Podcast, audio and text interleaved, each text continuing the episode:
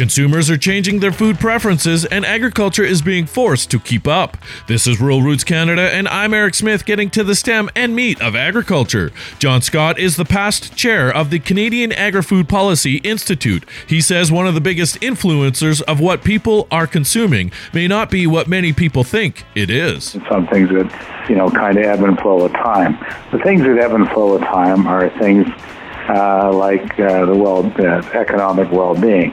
So right now we're at full employment in North America, and people are doing fairly well. So you're seeing a consumer that's willing to experiment with other than basic food products and move into different areas. And sometimes they cloak that in terms of social responsibility and that kind of things, and others they're just trying new things and can afford to do so. He says the whole plant based versus animal based protein diet is not new but is growing like never before. We've been watching it at retail for some time, and certainly some of the new um, uh, quotation marks meat substitutes and even fish substitutes that are coming out right now, you know, are reflective of that.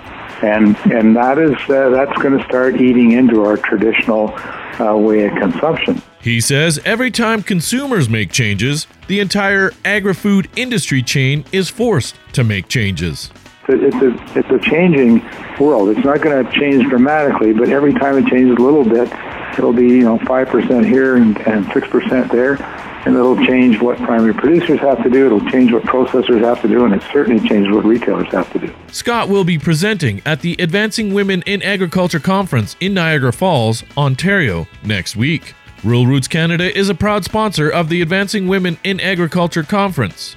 For more on the Advancing Women in Agriculture Conference, go to ruralrootscanada.com. For Rural Roots Canada, I'm Eric Smith getting to the stem and meat of agriculture.